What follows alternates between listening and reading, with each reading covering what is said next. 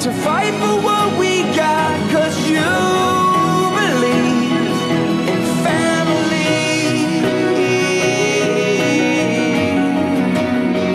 In family. Happy, happy Father's Day. Uh, this has been an amazing sermon series, uh, and uh, a couple of housekeeping things kind of before we get going.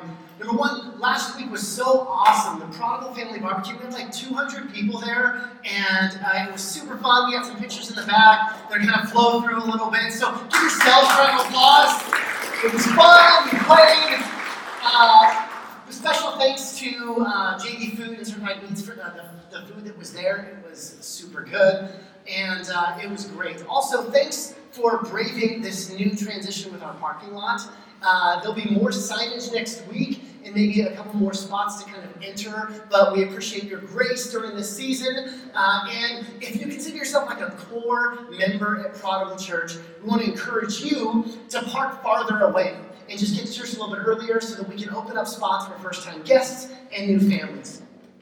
Uh, next, or July 8th is baptism uh, Sunday. You heard the announcements earlier. Uh, so, July 8th, if you're interested in baptism, uh, we want to encourage you to talk to me or Maddie or Brittany or Steven, Brad or Braden, any of us, or you can email prodigalchurchfresno at gmail.com. Baptism separates the tire kickers from the car buyers. And I think that's so true. It's I'm all in. I'm following Jesus. So if you've never been baptized, uh, we want you to consider that.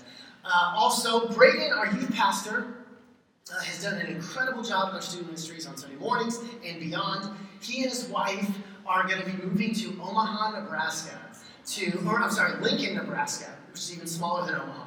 And he's going to be getting his PhD. So we're super excited about that. And uh, we'll hear, you'll hear more about those transitions in the next couple of weeks. July 1st is their last Sunday, and we're excited about uh, what's next here for Prodigal Church and what's next for them. And lastly, next week we begin our Wild Sermon series, and uh, we're going to be kind of walking through and using stories from this book, uh, Everybody Always by Bob Goff. It's incredible. They're on sale for 10 bucks in the foyer. Also, his, his, his first book, Love Does, which was a New York Times bestseller, is also on sale for 10 bucks. If you want to kind of get a head start on the upcoming sermon series, we would encourage you to dig into this. It's awesome. You'll hear more about it soon. Okay. I was reading an article this week about a pastor in his mid to late 70s, and some of the words that he, that he used growing up have changed a little bit, right? When he was a kid, his mother uh, used to wash her pantyhose in the sink and then hang them in the bathroom. Uh, anybody's mom ever done that or grandma ever done that? Okay, some of you. Uh, that's how he grew up, and so he would go to the bathroom. His mom's pantyhose would kind of be all over the shower and everything. And so many, many years later, he's preaching at his church, and it's Father's Day, and they're doing something where they acknowledge uh, some of the fathers in the church. And some traditional churches still do this, but they ask uh, the whole church who has the most kids. And so this one father raises his hand, and he goes, How many kids do you have? And he says, I have eight children. So he goes, You win. Can anybody beat eight? No. So he brings the man onto the stage, and he gets to the stage, and he says, All right, you got to let us know what's the breakdown. What's the boy girl ratio? And he says, I have eight girls.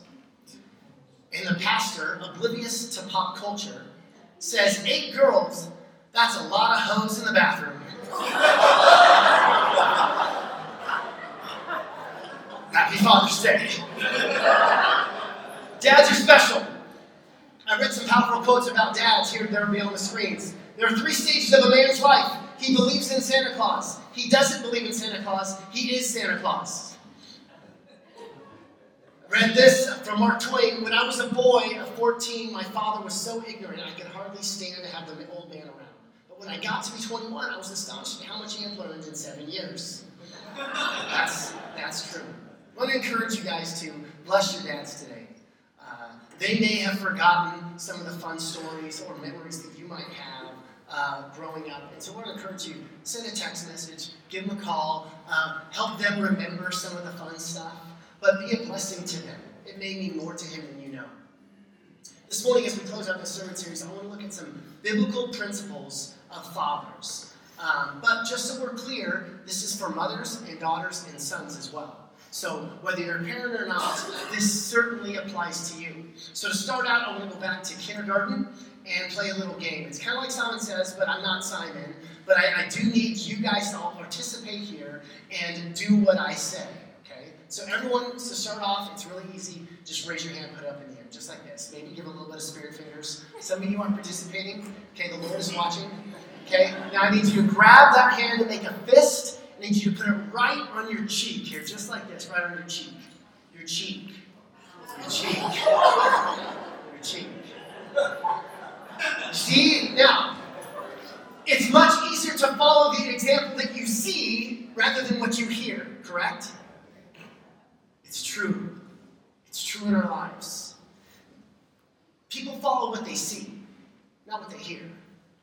We tell our kids all the time, don't do this, don't do this, don't do this. But if we do that, they'll do that.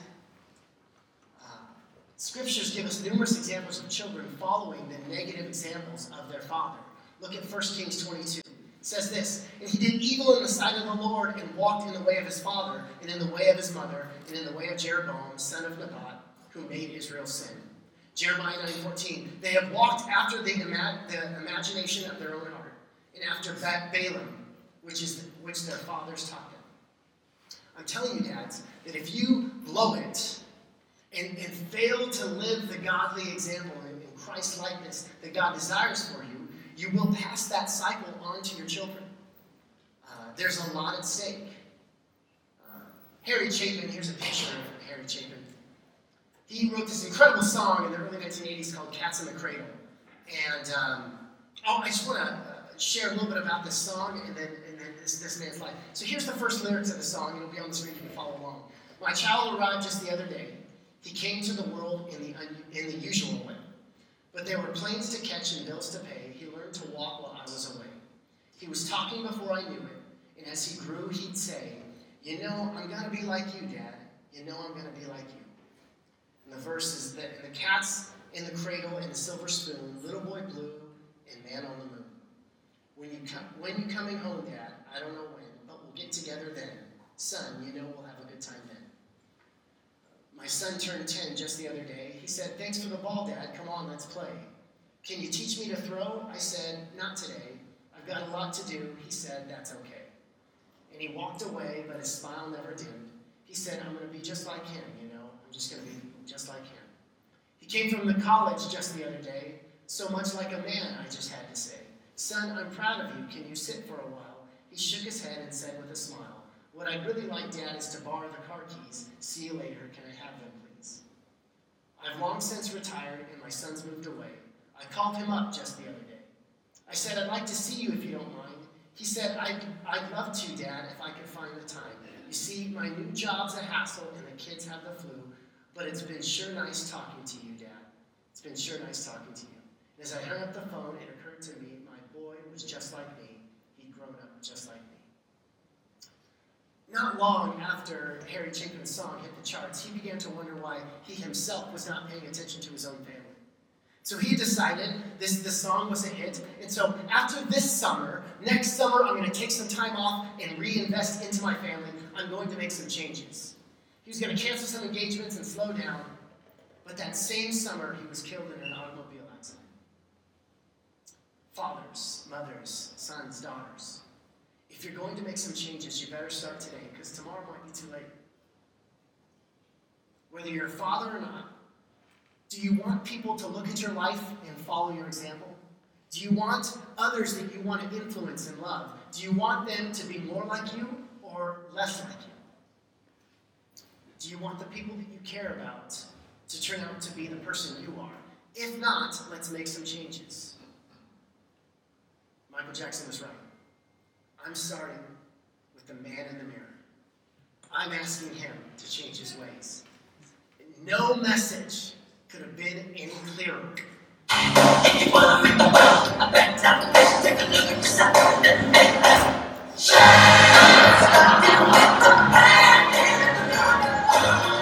gotta start looking at the person in the mirror. You want to change. You want to influence people. You gotta start with the person that you stare at every morning when you brush your teeth. Paul writes this in 1 Corinthians 9, it'll be on the screens. To the weak, I became weak to win the weak. I have become all possible things to all people by all possible means that I might save some. I do this for the sake of the gospel, that I may share its blessings. Good parents pursue their kids and find them in their world. And this is for everybody. If you want to influence people, and anybody, whether you're a parent or not, you've got to meet people where they are. And this is on the screens. Meet your kids in their world. Meet, the, meet your kids in their world. It doesn't mean that if you have a son or daughter who like likes hip hop, you go into their room while they're listening to it, and you're like, "Yo, homies." Uh, don't do that unless you like want to punish them. Uh, but my mom worked really hard at this. She had a tough time uh, when I was growing up in the 80s. Uh, the, the regular Nintendo was amazing, right? And so uh, just two buttons and also select start. And we would always play it. And my mom would come up to us and my friends while we were playing, and she would go, You guys playing that in Nintendo? We're like, Well, we intend to. Um, mom, it's Nintendo. She could never get that right. But she was trying to meet us where we were. Meeting them in the world doesn't mean being like them, but being involved in their world. Who's their best friend? What's their favorite activity? As the shepherd of your ch- children, you need to spend time doing activities that they like. When I was growing up, uh, my dad worked all day and then he'd come home. And I, I, didn't realize this at the time, but probably and most likely my dad's ideal time when he got home was uh, maybe just like relaxing on the couch and watching a game or something with his kids. That would probably be the ideal time for him. For the ideal time for us was wrestle or go in the swimming pool. That was it. And so my dad comes home and he's all tired from work, and we're in the back and uh, we're playing in the pool. And he comes home from work and, and he's walking into the back door, and we go, Dad, Dad, Dad, uh, you want to jump in? And he just kind of kind of does this and just walks in the house. And we're like, man, he goes back to his room, and we're like, man, that's a bummer. And I'll never forget that back door opening up. He went and changed into his swim trunks and goes cannonball and jumps in, and we're like, yay, Dad! And then throwing us. It was an amazing time meeting us in our world. He didn't want to. I know that now. Being a parent myself, I realized he was tired and he probably just wanted to relax. But he met us in our world. My parents always knew who my friends were. In fact, my parents were invited to numerous of my friends' weddings because they had a genuine relationship with them. That's them meeting me in my world. They were engaged in my life. And as Christians in general, we should always be meeting people where they are. This is a biblical principle that we see again and again throughout the narrative of Scripture. And God met Israel where they were. And so we're going to do some theology this morning. Uh, this is kind of deep, but uh, uh, hopefully you take it. I do. Just look at the Sermon on the Mount. Jesus says this You've heard it was said, do not commit murder. Jesus here is quoting the Ten Commandments. Okay? He's quoting Moses, the ultimate standard for the Jewish people. See, God told Moses on the mountain of Sinai do not murder. He writes it in stone. He brings it down to the people of Israel. And Israel bases their entire society, customs, rituals, and law from this godly command. And then Jesus says, You've heard it was said, don't murder, but I tell you that if you're angry with someone else, you've already murdered them in your heart. What's going on here? Jesus changes the law? See, in the Old Testament, you can think the most angry, villainous thoughts towards someone, but as long as you didn't murder them, you're good. You're obeying the commandments. Jesus says, no, no, not anymore. It's about the heart. What's going on here? It leads us to some interesting questions. So, number one, does God change? Because the Old Testament says very clearly what the law is, and then Jesus changes it. Or, number two, does God change his law? Or are God's laws flexible? Right? These gives us some interesting questions. What's happening here? I would not say that God changes his laws or that God changes. I would say that he met Israel where they were. We can phrase it this way Was God okay with the Old Testament people saying, you can think the most villainous, hated, hating thoughts ever towards someone? Angry doesn't matter. You can think those, but as long as you don't murder, you're okay. Was, was that really God's posture? I would say no. I would say his standard was always our minds should be pure. And we shouldn't be thinking and having that anger in our hearts towards people. But he met Israel where they were. They were a violent, uh, kill or be killed world, in a nomadic tribal people group, and God met them where they were. And Jesus reveals what God is like. Not so, he where they were, not so that they could stay the same, but so that they could be open to transformation, so they could take the necessary steps towards transformation. And there are countless examples of God doing this throughout the scriptures. It almost it's like he's endorsing bad things. It's almost as if God is endorsing horrendous activities in the Old Testament. And I don't think it's because God changes and we get the nice God in Jesus, but violent God in the Old Testament. No, I think God is meeting people so as to transform them. And Jesus is the ultimate example of this, right? He met us in our world. God became man and showed us what God is like. If you want to know what Jesus, what God looks like, look to Jesus. This is actually Prodigal's first core value. If you want to know what God looks like, look at Jesus. He's revealed. Hebrews tells us that he is the exact essence of the divine, of the Father. The, the, the Greek word there is hypostasis. It's, it's essence. Colossians says he's the image of the invisible creator. So if we want to know what God is like, we look to Jesus. How does this meeting people where they are play out for us in everyday lives? Well, we already do this naturally with, with kids when they're young, right? This is why we have baby talk. You don't go up to like a baby and, uh, like my baby, you don't go up to Ivy and go, well, hello, what is your name, middle name, and surname? Her name's Ivy. Oh, well, hello, Ivy. You are a very pretty human being, little human child. No, you don't talk like that. When you see a baby, that's why you have baby talk, right? Hey, that's the girl. That's the girl right there. That's her. That's her. There she is. And so you're, this is how you talk to children, right? And then we also, when we see a baby uh, or a little child, we don't go, how you doing down there, child? No, no, it's, it's we get in their world. Hey, what are you doing? You're walking like a big girl. Oh my God. You know, you get below. You play with blocks. You play with dolls. You meet them at their level. God does the same for us. We meet them at their level. Why do we stop this, though, when kids get older? We stop meeting them at their level. Well, you're grown now, so. No, no, we still can. Maybe it's time for us to pick up the phone and play Fortnite Maybe it's time we read the books that they read. Or get to know their friends, get to know them in their world. We meet people where they are. And this is so true for evangelism. This is so true for evangelism. Don't feel the need to bring people to wherever you are. Like, you meet someone, they're atheist, they're not a Christian, they don't know God, they don't love Jesus, whatever.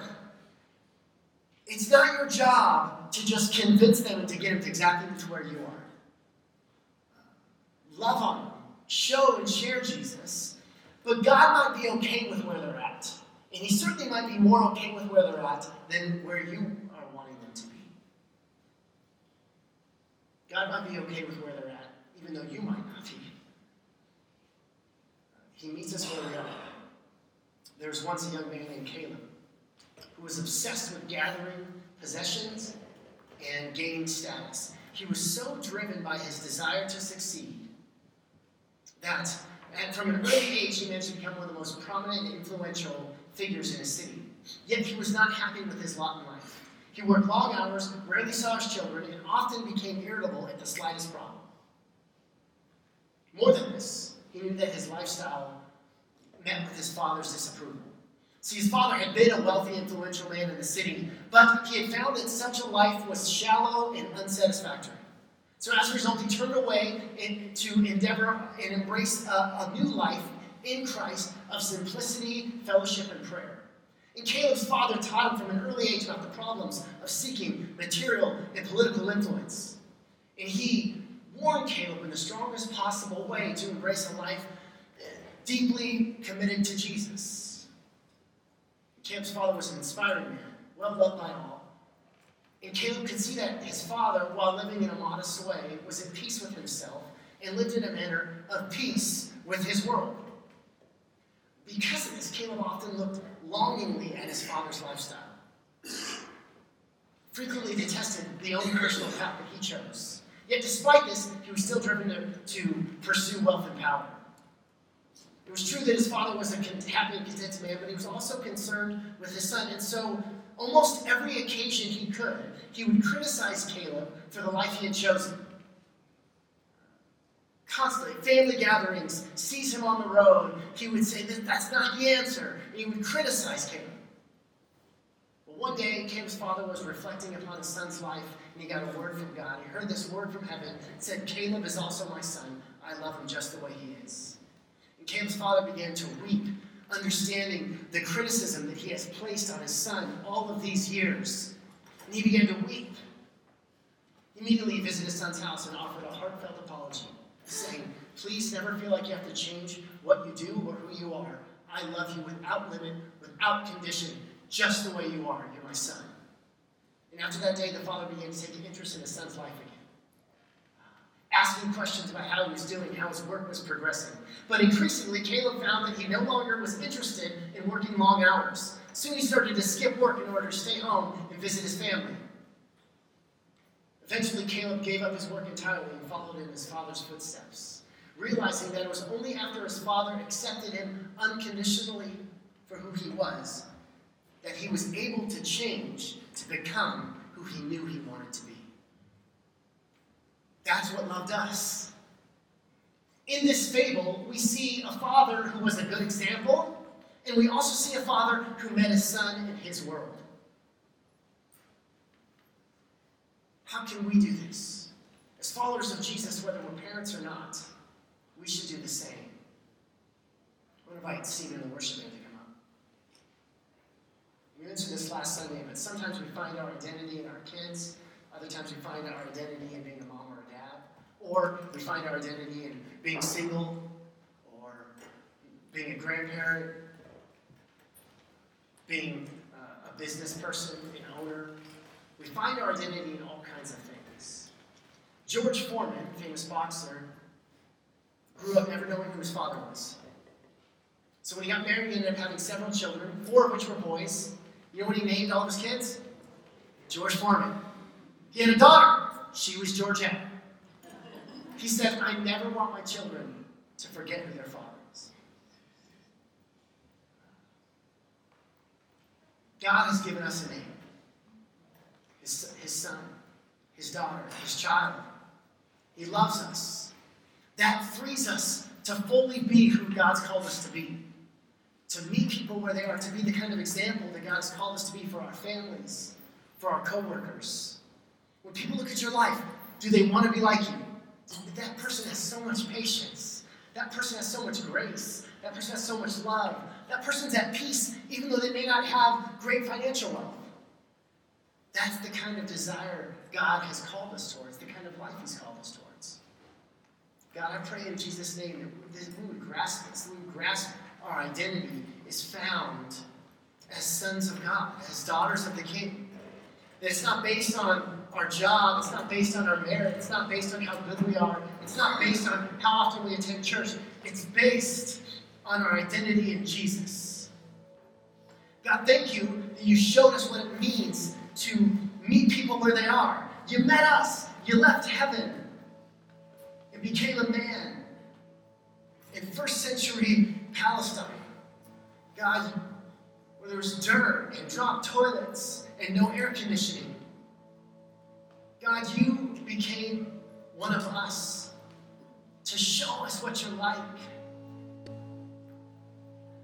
You were God in a bod. Jesus, we're so thankful for that. That you didn't come in a, in a chariot of fire or a spaceship from another world. You showed up as a baby in a manger in Bethlehem. God, thank you that that's what you're like. God, I, I pray for your forgiveness for the ways in which I found my identity as a pastor. That, that that's who I am. And that if, if, if this ever gets taken away from me, then I don't know who I am outside of it. Forgive me for that, God. I'm a child of the King. I'm dearly loved by God. God, I pray in Jesus' name for that realization to fall upon every person here, God. That we don't find our identity in what we do, that we don't find our identity in who we're related to. God, that we find our identity in Jesus. And we show that in, in everything that we do. God, we pray for that in Jesus' name. God, we thank you that you are a good Father. And that I'm loved by you. And that's who I am. Father, let us remember that this week and beyond. We love you. We need you in Jesus' name. Amen. Would you stand and we declare the goodness of God, the good, good Father that He is, and then who we are as His, as his children, and that you're loved by Him. No matter what you've done, you're loved by Him. No matter your failures, your past, you're loved by Him. Thank you